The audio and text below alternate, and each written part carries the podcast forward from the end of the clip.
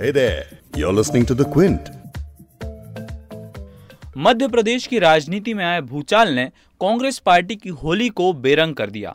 Party के वरिष्ठ नेता ज्योतिरादित्य सिंधिया ने कांग्रेस से इस्तीफा दे दिया है। उनके साथ छह मंत्रियों समेत 20 से ज़्यादा एमएलए इस्तीफा दे चुके हैं। अब राज्य की कमलनाथ सरकार अल्पमत में है और कोई चमत्कार ही उसे गिरने से बचा सकता है। ज्योतिरादित्य सिंधिया ने बीजेपी का दामन थामा है। वही बीजेपी जिसके खिलाफ वो दिसंबर 2018 के चुनाव में विरोध का परचम बुलंद कर रहे थे। खैर, इसी का नाम पॉलिटिक्स है।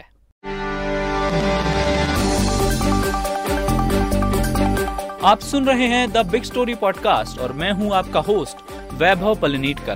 क्विंट हिंदी पर हम बिग स्टोरी पॉडकास्ट में एक बड़ी खबर आपके लिए लेकर आते हैं। हमारी कोशिश रहती है कि खबर का जायजा इस तरीके से लिया जाए कि आप खबर के हर पहलू से वाकिफ हो सकें। आज के बिग स्टोरी में हम बात करेंगे देश का दिल कहे जाने वाले मध्य प्रदेश की राजनीति पर। आपको समझाएँगे कि मध्य प्रदेश की पॉलिटिक्स में आखिर चल क्या रहा है। नई परिस्थिति में क्या क्या समीकरण उभर रहे हैं, साथ ही आपको समझाएँगे कि एमपी विधानसभा का गणित क्या कहता है। पॉडकास्ट में आपको सुनाएँगे कि एमपी के पूरे पॉलिटिकल ड्रामे पर कांग्रेस नेता दिग्विजय सिंह क्या कह रहे हैं। हर काम में बेंगलोर का ही क्यों उपयोग किया जाता है?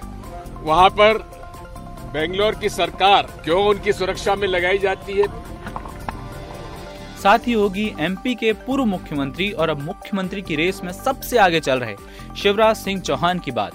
कांग्रेस के वरिष्ठ नेता कांग्रेस छोड़ रहे हैं। भारतीय जनता पार्टी में आ रहे हैं। इसके अलावा बात करेंगे क्विंट के पॉलिटिकल एडिटर आदित्य मेनन से और समझेंगे कि आगे अब एमपी की पॉलिटिक्स में होने क्या वाला है।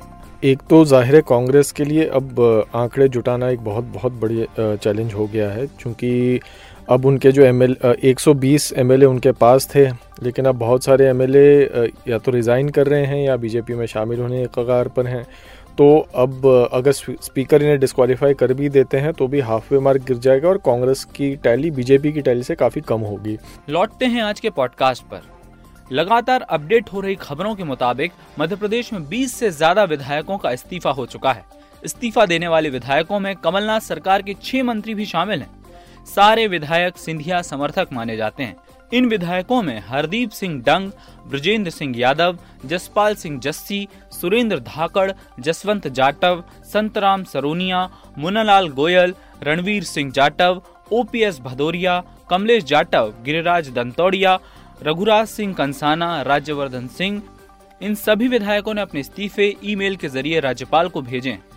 मध्य प्रदेश की सरकार में मंत्री तुलसीराम सिलावट, प्रभुराम चौधरी, गोविंद सिंह राजपूत, महेंद्र सिंह सिसोदिया, इमरती देवी और प्रद्युम्न सिंह तोमर ने भी राज्यपाल को अपना इस्तीफा सौंपा है। मीडिया रिपोर्ट्स के मुताबिक सिंधिया खेमे के विधायक अब बेंगलुरु के एक रिजॉर्ट में ठहरे हुए हैं। अब आपको पूरे सियासी उठापटक की क्रोनोलॉजी समझाते हैं कि पूरा घटनाक्रम क्या रहा। 9 मार्च की शाम को खबर आई कि सिंधिया समर्थक 19 विधायक बेंगलुरु के लिए निकले हैं। इस खबर के बाद कमलनाथ सरकार सख्ते में आ गई।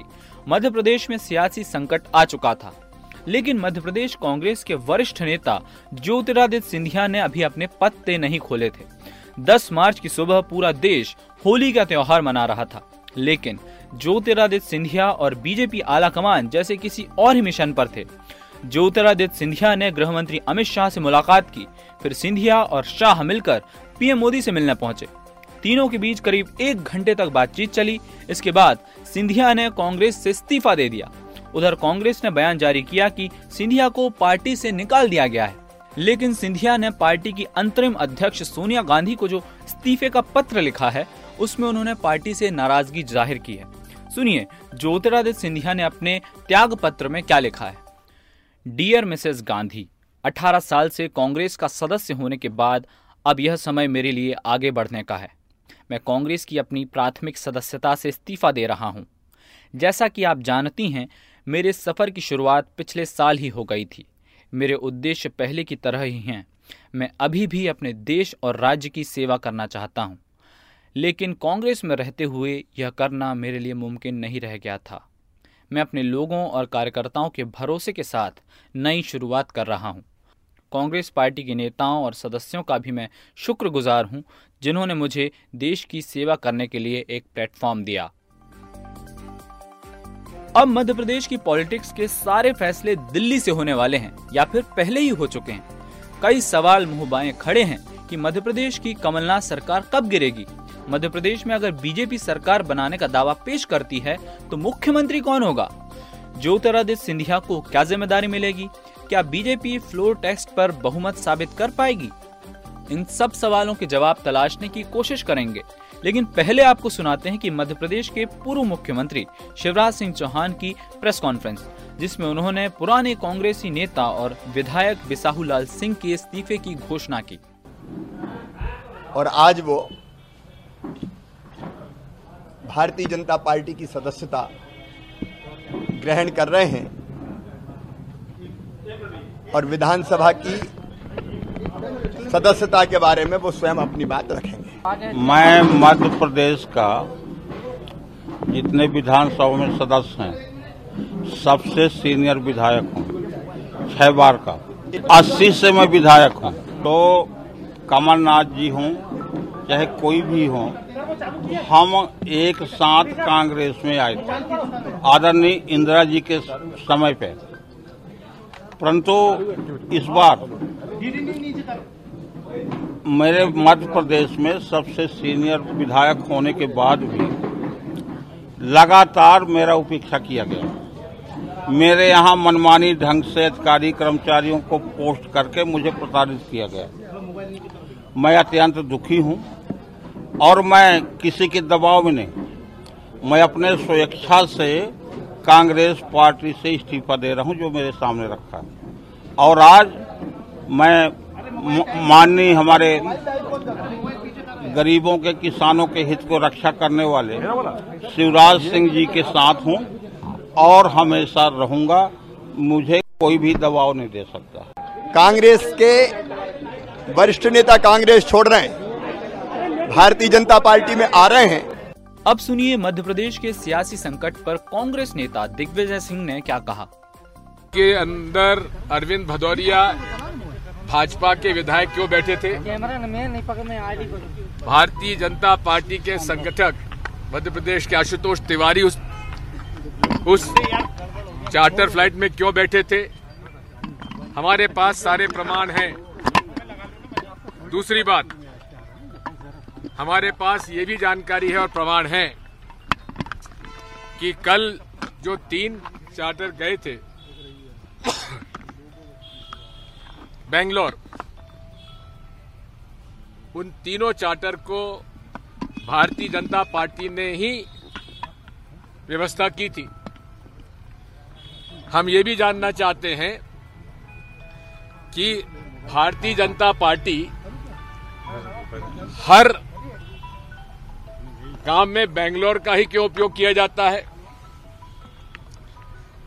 वहाँ पर बेंगलोर की सरकार क्यों उनकी सुरक्षा में लगाई जाती है? पूरे तरीके से मध्य प्रदेश के जनादेश को पलटने का ये षड्यंत्र है और ये इसलिए है क्योंकि माननीय कमलनाथ जी ने माफियाओं के खिलाफ कार्रवाई की है। अब आपको मध्य प्रदेश विधानसभा का नंबर गेम समझाते हैं। मध्य प्रदेश में कुल विधायकों की संख्या है 230 फ़िलहाल दो विधानसभा सीटें खाली हैं मतलब अभी कुल सीटें हैं 228 यानी राज्य में किसी सरकार को बहुमत के लिए चाहिए 115 सीटें। कांग्रेस पहले से ही 121 विधायकों के समर्थन का दावा कर रही है, लेकिन अब 20 से ज़्यादा विधायकों ने राज्यपाल को इस्तीफा दे दिया है। ऐसे में अगर इन विधायकों का इस्तीफा स्वीकार होता है तो कमलनाथ की सरकार गिरना तय है। लेकिन मध्य प्रदेश में राजनीतिक स्थिति एक ऐसे समय में पैदा हुई है जब मध्य प्रदेश में राज्यसभा की तीन सीटों के लिए चुनाव होने वाले हैं। चुनाव में एक सीट कांग्रेस और एक सीट बीजेपी का जीतना तय माना जा रहा है। लेकिन तीसरी सीट को लेकर ही सारी जंग है। अगर कांग्रेस विधायक क्रॉस वोटिंग करते हैं तो दो सीट बीजेपी जीत सकती है। मध्य प्रदेश में जो सियासी संकट आया है, इस पर हमारे साथ बात करने के लिए मौजूद हैं। क्विंट के political editor Aditya Menon. Sir, जो अब मध्य प्रदेश में सियासी संकट खड़ा हो गया है, इसमें अब आपको क्या समीकरण उभरते दिख रहे हैं? एक तो ज़ाहिर है, कांग्रेस के लिए अब आंकड़े जुटाना एक बहुत बहुत बड़ी चैलेंज हो गया है क्योंकि अब उनके जो एम एल एक सौ उनके पास थे, लेकिन अब बहुत सारे एम एल ए या तो रिज़ाइन कर रहे हैं या बीजेपी में शामिल होने के कगार पर हैं। तो अब, अगर स्पीकर इन्हें डिस्कवालीफाई कर भी देते हैं तो भी हाफ़ वे मार्क गिर जाएगा और कांग्रेस की टैली बीजेपी की टैली से काफ़ी कम होगी। तो फिर कमलनाथ को अब इंडिपेंडेंट एमएलए और, समाजवादी पार्टी के एमएलए और छोटी पार्टियों के एमएलए को अपने तरफ़ लाना पड़ेगा, अगर उन्हें अपनी सरकार बचानी है तो। दूसरा एक विकल्प जिसके बारे में अटकलें चल रही हैं कि कांग्रेस पार्टी अपने सारी एम को रिज़ाइन करवा दे। और फिर तब हाफ़ वे से भी कम हो जाएगा स्ट्रेंथ असेंबली का और उसको डिज़ोल्व कर जाना पड़ेगा। ये बहुत ही एक्सट्रीम पॉसिबिलिटी है और पता नहीं कि ये ऐसा कदम कांग्रेस उठाने का बूता रखती है या नहीं और अगर रखती भी है तो भी गवर्नर इस चीज़ को मानेंगे या नहीं तो ये अभी भी इस ये तो बहुत क्या कहते हैं आउट आउट आउटलैंडिश पॉसिबिलिटी होगी। हम्म। लेकिन मेन ये अभी चैलेंज ये होगा कि नंबर कौन जुटा पाता है कांग्रेस या बीजेपी सर कांग्रेस जब 2014 में चुनाव हारी थी उसके बाद कई राज्यों के चुनाव हारे फिर 2019 में चुनाव हारे। कांग्रेस के नेतृत्व पे तब से अब तक सवाल उठते रहे अब फिर से कांग्रेस के नेतृत्व को लेके जो आ, कई कई लोग कमेंट कर रहे हैं। आपका क्या मानना है कि कांग्रेस के नेतृत्व में अब उनको क्या सोचने की ज़रूरत है? अब तक वैभव, अगर कांग्रेस के नेतृत्व पे जब भी सवाल उठता था तो एक उसका जवाब होता था कि अगर गांधी परिवार ना हुआ तो कांग्रेस बिखर जाएगी। तो लीडर एक एक करके छोड़ छोड़कर चले जाएँगे, यदि गांधी परिवार ऊपर ना रहा। लेकिन अब जो नया सवाल उठेगा कि भाई, अब तो अब आपने सोनिया गांधी को अध्यक्ष बनाया, राहुल गांधी के जाने के बाद, ये कहते हुए कि अगर किसी और को बनाया जाए तो पार्टी टूट जाएगी। लेकिन अब सोनिया गांधी को बनाने के बावजूद भी अगर ज्योतिरादित्य सिंधिया छोड़कर जा रहे हैं तो सवाल ये उठा उठेगा कि भाई इनके होने के बावजूद भी लोग छोड़ रहे हैं और इतना दिग्गज नेता छोड़ रहा है जो हमेशा से पार्टी के साथ रहा है, जिसके फादर भी पार्टी के साथ रहे हैं तो वो भी अगर छोड़ रहा है गांधी फैमिली के होने के बावजूद तो अब कांग्रेस का क्या भविष्य है? ये सबसे बड़ा नया सवाल उठेगा अब जो सिंधिया के जाने के बाद। ज्योतिरादित्य सिंधिया ने बीजेपी हो सकता है अगले आने आ, आगे ज्वाइन करेंगे। कई लोग बीजेपी में गए लेकिन बीजेपी में उनको उतना फ़ायदा नहीं हुआ है। बीजेपी ने कई लोगों को ठगा ऐसा कहा जाता है। तो क्या आप ज्योतिरादित्य सिंधिया की गलती मानते हैं सर अब बीजेपी ने कईयों को ठगा है ये कहा जा सकता है लेकिन कईयों के करियर भी बने हैं जैसे और उसका सबसे बड़ा उदाहरण है हेमंता विश्व शर्मा जो कांग्रेस में मुख्यमंत्री पद मुख्यमंत्री बनने के दावेदार थे और शायद उनकी काबिलियत भी थी अब कांग्रेस ने उन्हें नहीं बनाया वक्त पे मुख्यमंत्री और वो बीजेपी में शामिल हो गए और अब कहा जाता है पूर्वोत्तर भारत के अमित शाह माना जाता है उन्हें हम्म।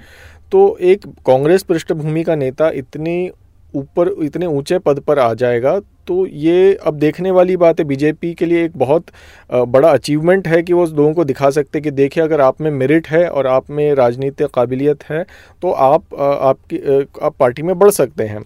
हाँ एक बात ज़रूर है कि हिमंत बिश्व शर्मा शायद कभी पार्टी के अध्यक्ष ना बने क्योंकि वो आरएसएस पृष्ठभूमि से नहीं आते हैं।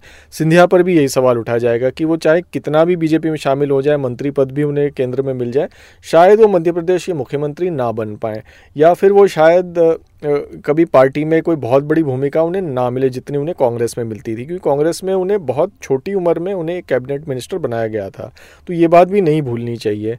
बीजेपी में उन्हें इस कस्म का इम्पोर्टेंस शायद ना मिले क्योंकि मध्य प्रदेश बीजेपी में भी अभी बहुत सारे दिग्गज नेता हैं। शिवराज सिंह चौहान हैं नरोत्तम मिश्रा हैं और पार्टी के काफ़ी वहाँ के लोकल लीडर्स हैं जो खुद आगे बढ़ना चाहेंगे। वो ये नहीं चाहेंगे कि ज्योतिरादित्य सिंधिया जो अभी अभी ज्वाइन किए हैं वो एमपी में बीजेपी का चेहरा बन जाए। सर अब मध्य प्रदेश के बाद राजस्थान की बात होने लगी है। राजस्थान में जो हालत है क्या आपको लगता है वहाँ क्या समीकरण बन सकते हैं? देखिए हो तो सकता है। हालाँकि अब राजस्थान मध्य प्रदेश में एक साथ ही कांग्रेस की सरकार बनी थी। दोनों ही जगह वेटरन लीडर्स को सीएम बनाया गया था और और यूथ लीडर्स को नज़रअंदाज किया गया था। लेकिन कमस, और सचिन पायलट ने तो खुलकर बगावत की थी। सिंधिया ने तो खुलकर भी नहीं की थी उस वक्त। सचिन पायलट के समर्थक सड़कों पर उतर आए थे। लेकिन उनको उस वक्त एक और इंस्टीट्यूशनलाइज मैकेनिज्म के तहत उन्हें मुख्यमंत्री पद दिया गया। सिंधिया को वो भी नहीं दिया गया, उन्हें पार्टी में रिस्पॉन्सिबिलिटी दी गई। तो पायलट को कम से कम कुछ शेयर मिला है सत्ता का, सिंधिया को जो नहीं मिल पाया। अब पायलट उसको गवाएँगे, अगर गवा देंगे तो क्या वो बीजेपी में जाएँगे, अपनी पार्टी खोलेंगे? ये देखने वाली बात होगी। कांग्रेस अशोक गहलोत या कांग्रेस के आला कमान क्या पायलट को रोक पाते हैं? अब ये देख देखना चाहिए हमें। पहले तो ये कहा जाता था कि पायलट के जाने के ज़्यादा चांस है और सिंधिया के नहीं है और सिंधिया पायलट को रोक रहे हैं ऐसी भी अटकलें लगती थी। तो अब ज़ाहिर है सब नज़र सचिन पायलट जैसे नेताओं पर होगी। आखिरी सवाल क्या कांग्रेस पार्टी अपने एक नए लो पर पहुँच गई है? बिल्कुल पहुँच ही गई है। अभी जब आर्थिक व्यवस्था की इतनी बुरी हालत है तो कांग्रेस के लिए तो एक सुनहरा मौका था कि बीजेपी को आड़े हाथ ले और एक अहम विपक्ष की भूमिका निभाए और बीजेपी को जिन मुद्दों पर बीजेपी नाकामयाब रही है, उन उन मुद्दों पर बीजेपी को घेरे। लेकिन अब कांग्रेस, इस बीच में जब बीजेपी को बैकफुट पर होना चाहिए, बीजेपी ने कांग्रेस से एक राज्य छीनने के अब कगार पर आ गए हैं। तो ये कांग्रेस की खामी है कि वो इतने वीक हैं वो अपने अंदर के मसले नहीं सुलझा पा रहे हैं। वो आपसी ईगो इश्यूज़ के वजह से उनकी पार्टी इतनी कमज़ोर हो गई है कि एक बहुत बड़ा राज्य अब उनके हाथ से जाने वाला है। तो एक कांग्रेस के लिए ज़ाहिर है एक नया लो है। बहुत सारे सवाल उठेंगे कि कांग्रेस की लीडरशिप क्या वो काबिलियत रखती भी है कि वो पार्टी को एक रख पाए? आगे जाकर बीजेपी को हराना तो बहुत बहुत दूर की बात है। Okay thank you so much sir हमारे साथ बात करने के लिए। बहुत शुक्रिया। 10 मार्च के पूरे घटनाक्रम से अब ये तय हो गया है कि आने वाले दिनों में मध्य प्रदेश की राजनीति में गर्मी बनी रहेगी। सरकार गिरेगी, नई सरकार दावा पेश करेगी, फिर उसे फ्लोर पर बहुमत साबित करना होगा। पार्टियों के अंदर कई सारे पुराने समीकरण टूटेंगे और नए समीकरण बनेंगे। लेकिन जिस सवाल के जवाब का सबको इंतज़ार है कि आखिर मध्य प्रदेश का अगला मुख्यमंत्री कौन होगा?